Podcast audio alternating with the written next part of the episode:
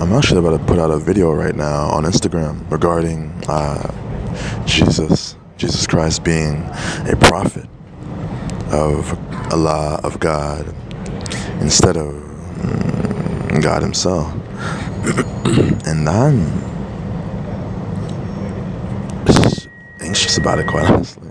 It's weird because, like, the thought in my head is like, what if, like, what if the Quran is wrong, or what if it's actually not a factual book? What if uh, all the faiths and all the philosophies running across the world have some truth in them, and that somewhere along the spaces that the Quran and Islam is not the one that's actually correct.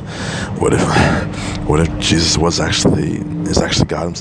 Like, there's so many thoughts and anxieties and concerns in my brain at this moment, and I almost don't want to put the video out for concern that I'll I'll say something incorrect and that I'll die and go to the afterlife and have that on my record that I put out something false to the people. Um, I'm gonna put the video out anyway, though,